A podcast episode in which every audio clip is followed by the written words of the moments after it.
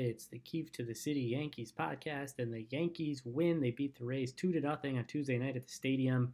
Uh, a good win against a good team uh, to now improve to three and two on the season against the Rays after going two and two against them at the stadium a few weeks ago. In this game, there wasn't that much going on. Really great pitching. Gerrit Cole pitched really, really well. Arguably his best start as a Yankee, given the fact that he hasn't pitched well necessarily against good teams, teams headed the playoffs. He's never really pitches well against the Rays outside of his last start that unraveled after that missed third straight call and then the blue pit, the, the walk, all that that went into that inning that eventually cost the Yankees a game at the Trop.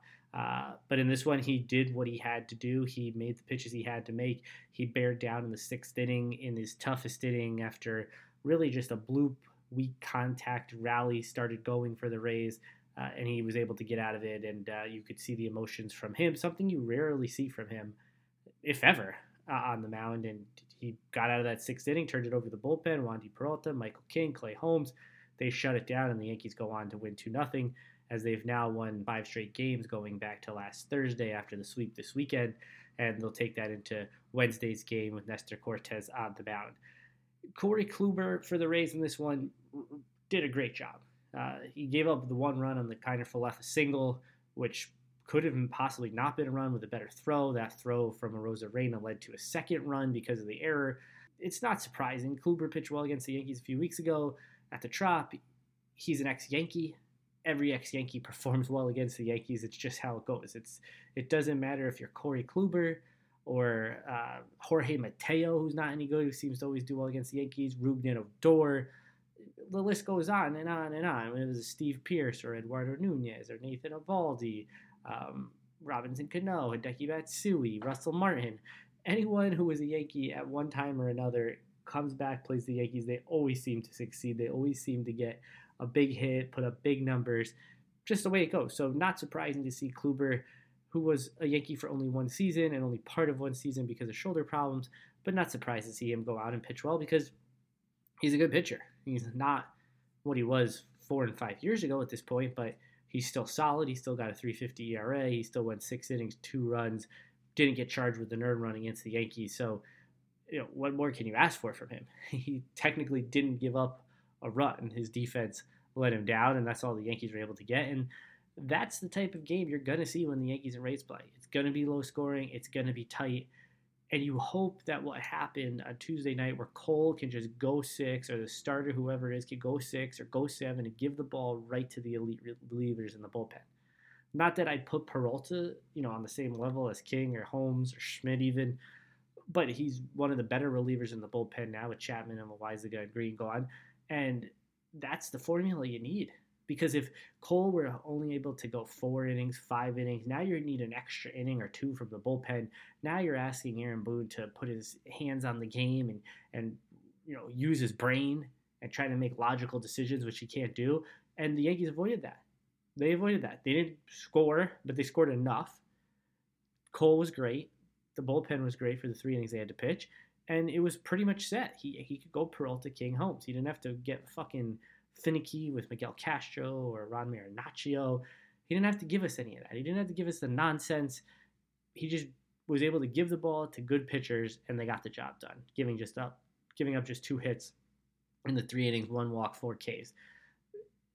I don't know what else you could say about Clay Holmes, how fucking good he is, but outside of peak Mariano Rivera, I've never felt this good about a reliever. And and I, even at times with Rivera, you know, you knew he was going to get the job done. He's the best reliever in history, but did you ever feel this good?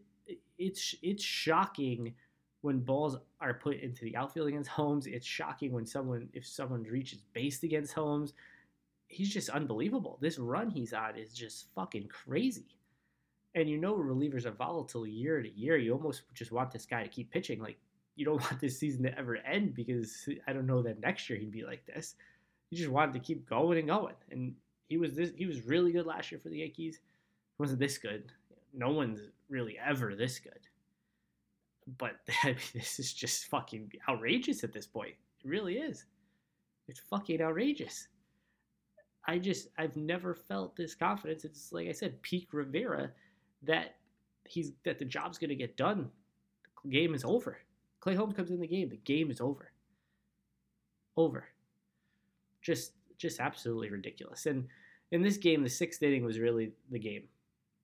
You know, the Yankees played those two runs when Kiner Falefa singles and Arozarena throws that ball away in the fourth.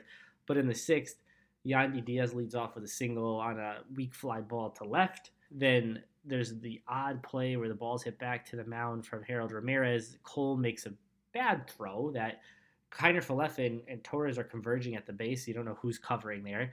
Torres cuts off Kiner Falefa, catches the ball. The umpire calls the runner at second safe, so then the runner at first is safe. So you'd have two on with no outs and Manuel Margot and then Ji-Man Choi and Arozarena do up. But thankfully the Yankees challenge. They win that challenge, so the runner was out at second base. Torres did keep the edge of his toe. It looked like a spike on the base. And the Yankees win the challenge, so it's just a runner on first with one out, which is great because then Manuel Margot singles on a weak fly ball to center. A little blooper on the first pitch he sees. And that brings up Ji-Man Choi representing the go ahead run with two on and one out. And it's really odd how badly Ji-Man Choi owns Gerrit Cole. It, he becomes Barry Bonds when he's facing Cole, which is just odd. His numbers, you know, they're decent for the, the player he's been in his career, but when he sees Cole, he becomes 50 times better than he is.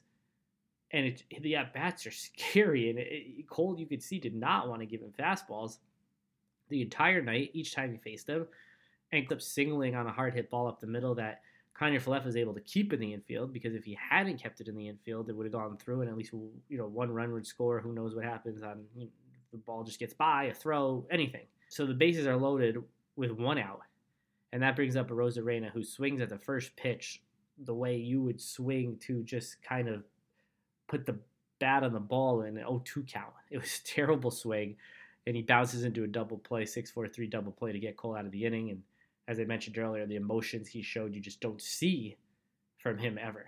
Uh, but that was an outstanding start for him. Six innings, no runs against the Rays, who, you know, their offense isn't very good, and especially without Wander Franco, it's not really good at all. But the pesky Rays, they always seem to scratch across runs against the Yankees. They always seem to play well against the Yankees. Their pitching is always so freaking good against the Yankees. So it was good to see the Yankees able to get another win against this team, a team that's really owned them since Aaron Boone became manager of the Yankees. And the difference in this one for Cole was that he did what he's supposed to do. He did what he's supposed to do. That's what he's supposed to do. Based on his name, his reputation, his pedigree, everything, he's supposed to go out there. He's supposed to pitch well against good teams, and he's supposed to dominate bad teams. He dominates the bad teams. He hasn't necessarily pitched well against the good teams, and he did so on Tuesday against the Rays.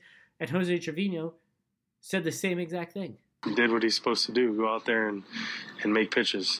Trevino's right. He did what he's supposed to do. He made the pitches. That's what he's there for.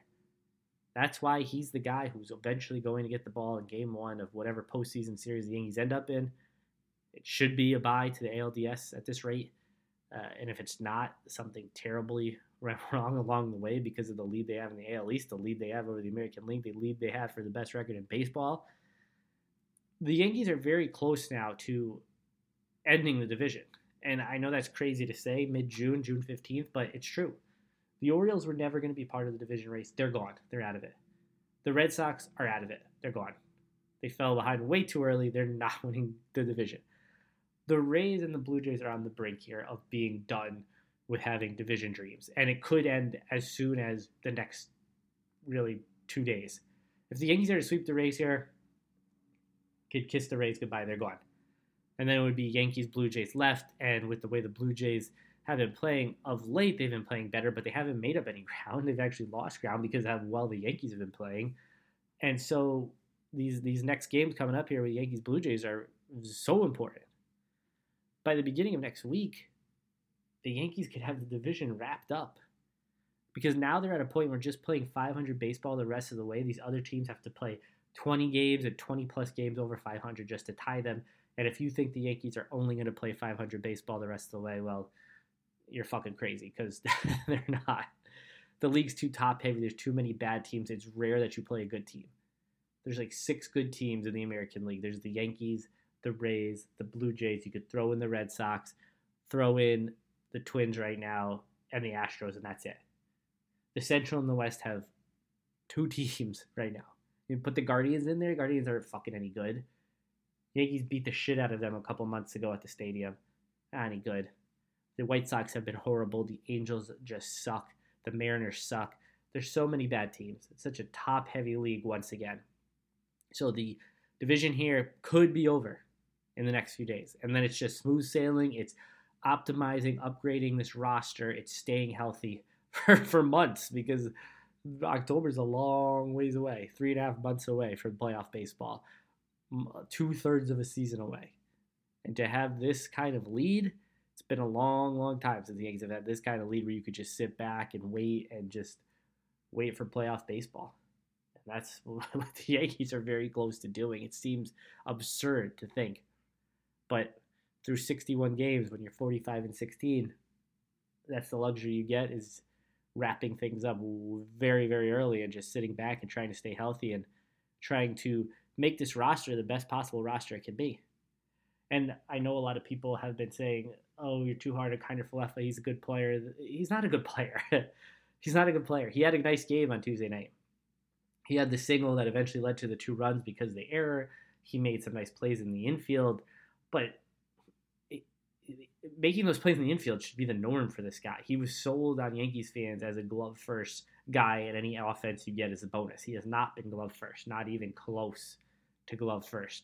He's been good in the infield, but he hasn't been making every routine play. He hasn't been making the difficult plays look easy. He hasn't been the glove you would expect him to be when you're basically sacrificing an entire bat of offense, which you are with him.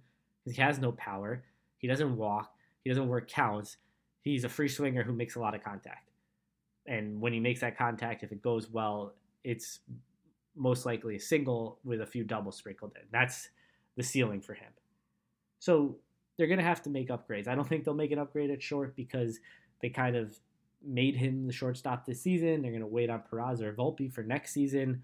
But at the rate those two are going in the minors this year, it doesn't look like either of them will be ready for next season. And well, you know that's a that's a ways away. But right now, he's the guy. He's the guy they're going to play. They're going to stick with him through this season.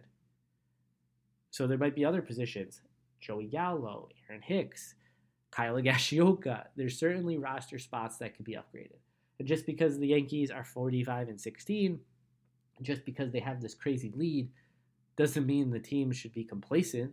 Doesn't mean they should stand pat and not do anything at the deadline, like they had in seasons past, like they did in 19 when they were arguably the best team in baseball and didn't do anything at the deadline and fucked themselves when they had no starting pitching come the postseason. Didn't do anything at the 20 deadline. Last year, they certainly did a bunch of things. Got Rizzo, got Gallo, got Holmes, got Joely Rodriguez. But this year, they're going to have to do stuff. They're going to have to upgrade a little. They're going to have to get better. The roster is going to have to get better. The team's success is there. But like I've said, it's because of starting pitching. It's because of Aaron Judge. It's because of the back end of the bullpen. That's it when Aaron Judge isn't going, you get games like last night where you better hope the defense on the other team makes a fuck up, which they did, because otherwise you might not score runs. On an off for an off night for Judge, who didn't drive in any runs, who didn't hit a home run when it seems like he hits a home run every other night. Uh, and the other thing is is the catching situation. It's nice that Gashioka had a nice game against Sunday against the Cubs. He has two home runs this year. One of them came against the position player. The other came against the Cubs, who fucking suck. Can't keep dividing the time equally between him and Trevino. Jose Trevino is so much better offensively. He's so much better defensively. He needs to be the everyday guy, or for a catcher, you know, close to the everyday guy, whatever it may be. Every day, but one or maybe two a week needs to go to Trevino. So a big win for the Yankees. Two more games this series. This is the tough, tough part of the schedule here with the Rays and the Blue Jays and the Astros all mixed in over the next couple weeks.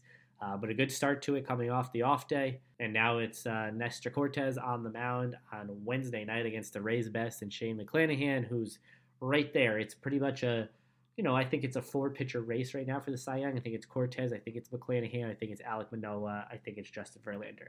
You're going to see two of those guys go against each other on Wednesday night in what should be a pitching duel. But it always seems like when it should be a pitching duel, this is ends up being the, you know, seven six game, seven five game. Uh, but maybe we'll get the type of game we got on Tuesday night, which the Yankees are now made for. Haven't been made for this type of baseball in a long time, where they can just hold their own pitching wise. This is they're playing at the Rays level with an enhanced Rays roster. They're playing Rays baseball, but with a better team. So the Rays have not really had an answer for them. If not for all the injuries the Yankees had going into the trop without LeMahieu, without Stanton, without Donaldson, without the bullpen, you know, maybe that series is different since the Yankees won the first two games. Boone didn't have a very good third and fourth game in that series, kind of punted the fourth game. Uh, things could be different, and the Yankees could have an even bigger lead than they do over the Rays right now. But they've they've figured out how to play the Rays. They're playing Rays baseball just with a better version of the Rays and they've they've figured it out. It took them a few years here to learn how to play and learn how to beat the Rays, but it seems like they've learned that here in 2022. So that'll do it for today. Yankees Rays second game of the series on Wednesday night at the stadium. Nestor Cortes gets the ball. Shane McClanahan gets the ball for the Rays. Big game, big pitching matchup, big series. I'll be back after the game to talk about it. Thanks for listening. Talk to you after the game.